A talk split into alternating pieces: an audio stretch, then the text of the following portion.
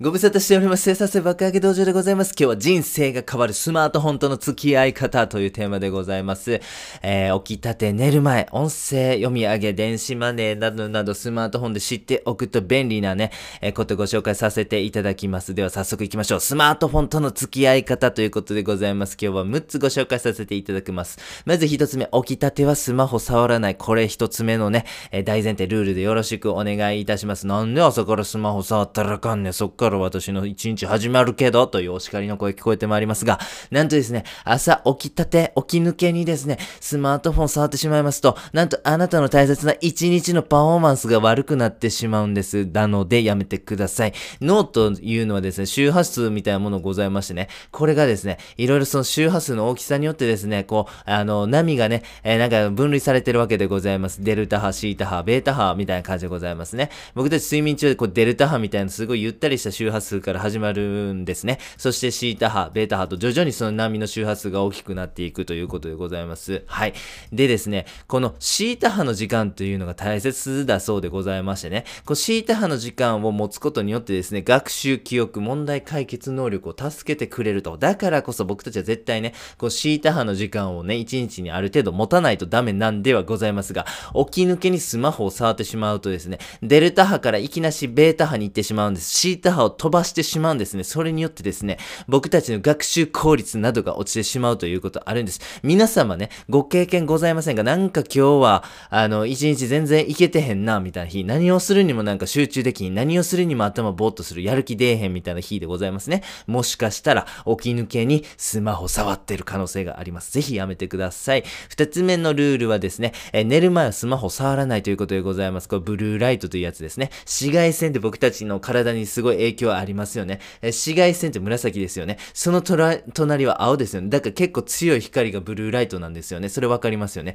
で、日中はですね、もちろんこの太陽の光などからブルーライト入ってくるわけなんでございますが、夜はですね、基本的にブルーライトって発生しないんですね。でも、この文明の利器、スマートフォンはですね、夜、この暗くなってからでもですね、ブルーライトを発生させてしまうんです。これによって僕たちの睡眠の質に悪影響が出てしまいます。ということで、寝る2時間前にはスマホを見ないでください。禁止でございます。とは言ってもですね、スマホ気に、えーして、えーてもですね、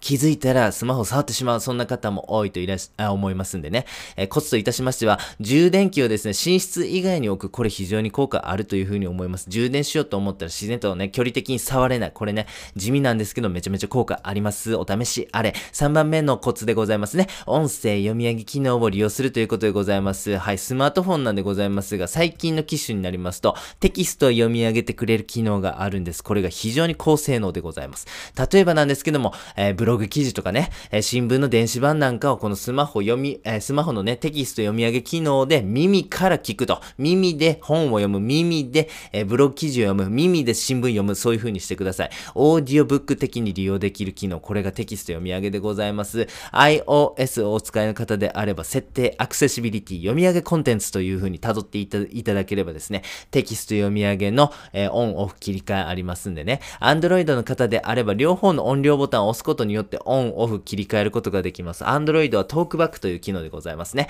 ただ、Android なんでございますが、これ OS のバージョンとかね、あとメーカーによってですね、結構ね、あの、OS が異なってたりしますんでね、お使いのスマートフォンに合わせたやり方調べてやってみてください。4番目のスマホとの付き合い方のコツ、オーディオブックでございます。オーディオブックとは何ぞや、それは本を朗読したものを、えー本の朗読を録音したもののことでございますね。はい。オーディブル、Amazon オーディブルとか、オーディオブック .jp のようにですね、このオーディオブックをサブスクリプションサービスとして展開しているものもございます。これらをね、ぜひ利用してみてください。で、オーディオブック使うとどうなるかと申しますと、無駄時間がなくなるんですね。無駄時間が全部学習の時間に変わってしまうということなんでございます。例えば、えーこんな時にオーディオブックぜひ聞いてください。えー通勤、通学、買い物中、料理、掃除、お風呂中、えー上司からの説教を受けてる途中などでございますね。これらの活動ってね、基本的にはですね、他のこととながらがしにくいんですよね。例えば料理なんかでございますと、料理しながら本を読んでしまうとですね、かなりの高い確率で薬指を切ってしまうということがございます。えー、上司から説教中を受けている時に本を読んでしまうとですね、説教がまた伸びるというね、えデメリットがございます。はい。しかしですね、こう耳から学習するというこのオーディオブックを使うことによってですね、えながら学習、ながら勉強ができるようになるんですね。これは非常に素晴らしいですね。えー、ぜひ皆様、オーディオブックまだ、えー、未経験という方はぜひ積極的的に利用してみてください。はい。5番目の付き合い方のコツ、音声入力でございます。はい。これなんでございますが、話すとですね、スマートフォンに向かって話すとテキストに変換してくれる。これがですね、音声入力でございます。フリック入力がですね、もうほんと神業的に速い人とかたまにいらっしゃいますけども、にしてもですね、やっぱ喋るスピードの方が速いんじゃないかなというふうに思ったりもします。はい。えー、それでですね、この音声入力なんでございますが、非常に便利でですね、仕事とかのね、大部分がこれで足りるんじゃないかなと感じております。メールももちろん音声入力で OK。ブログもね、えー、音声入力で書けるし、アイディア出しとかメモをするにおいてもですね、もう音声入力でええやんと思ってしまいます。ぜひ皆さんも積極的に活用してください。最後6番目、電子マネーでございますね。えー、電子マネーとはですね、スマートフォンでお会計が完了してしまうんですね。最近はスマートフォンでのこの電子マネー利用ですね。これに対応している店舗というものを増えてますね。例えば、ちょっと個人でやってらっしゃる飲食店とかね、ちょっとなかなか対応してないかもしれませんが、大手のね、飲食チェーン店、もちろんコンビニなんかもそうですし、スーパーマーケットもそうです。電子マネー対応用しているところ、徐々にね、もうほ、ほぼほぼね、電子マネーで足りるんじゃないかぐらい普及してますんでね、ぜひ利用してみてください。財布いらずでございます。お金持たなくていいってね、これめちゃくちゃいいなと。荷物少ないっていうのはもう生産性カリカリに極めたい僕たちの必須条件でございますよね。ちょっとなんか象徴的やったんでございますが、私大学時代のことをちょっと思い返しますと、常になんか外出するときに絶対持っていかなあかん4点セットみたいなものがあったんですね。それ携帯、iPod、タバコ、財布でございます。これ絶対ポケットに入ってました。もうポケットパンパンですよ。はい。えー、大学時代の時はですね、ポケットの容量でね、服を選んでましたね。今はもうスマホだけでございますね。いや、すごいいい時代になりました。ということでございます。そしてですね、いや、そんななんか荷物物減るくらいのなんかメリットやったら俺別になんか現金でもええけどなと思ってらっしゃる方もいらっしゃるかもしれませんが、お金を持ち歩くってね、結構デメリット大きいんですよ。なくすリスクありますよね。あと汚いですよね。最近ではあれば感染症が猛威を振るっておりますんでね。そういう風なね、お札とか小銭経由で感染症がね、えー、にえー、羅漢してしまうリスクみたいなものも、ね、否定できますよね。あと、小銭が重なってしまうとし重いですし、あと、小銭ってすごい匂いありますよね。しかもなんか手で、あの、水で洗ってもなんか取れへんからすごい深いっていう思いね、なさった方も多いと思います。あと、お会計にも時間かかってしまいますね。763円ですとか言われて、あ、1000円崩したくない。あ、700円、あ、うん、500円玉ないから、えー、100円玉なんか微妙やな。7個あるかなみたいなことやってる間にね、無駄な時間が過ぎていくと、えー、コンビニの店員さんとも気まずい時間が流れる、そういうことがありますよね。コンビニの店員さんのね、立場からちょっと想像してみるとですね、いや、電子マネー使わへん意味がわからへんなと。絶対電子マネーでええやんと。あのー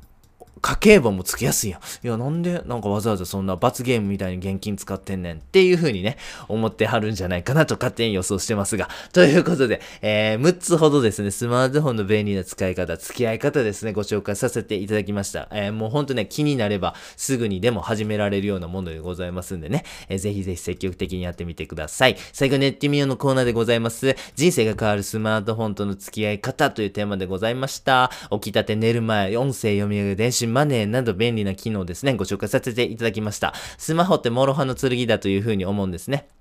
うまく使えば最強のパートナーにはなり得ますが、もうちょっとね、あの、ダメな人が使ってしまうと、廃人製造機になってしまうということですね。スマホは怖いんだなとぜひ認識してください。えー、そこでおすすめがルールを決めることでございますね。ルールってね、やっぱすごいなと思うんですよ。ルールって、本当ね、あの、力を持ってますよ。だって僕たち基本的にね、信号無視ってあんましないじゃないですか。車が全く通ってなかったとしてもですね、なんか癖で止まってしまうそういうことってありますよね。これね、ルール以外の何者でもないないんですよね。もうルールって習慣ですよ。もう習慣さえね、えー、もう形成してしまえば、めちゃめちゃ効果あるし、ルールは力があるということでございますね。えー、今回ですね、スマホの便利な使い方をご紹介させていただきましたので、もうあなたは知ってらっしゃいますよね。あとはルールを設定して運用するだけでございます。はい、スマートフォンを使ってですね、素晴らしい人生に変えていきましょう。本日は以上でございます。ありがとうございました。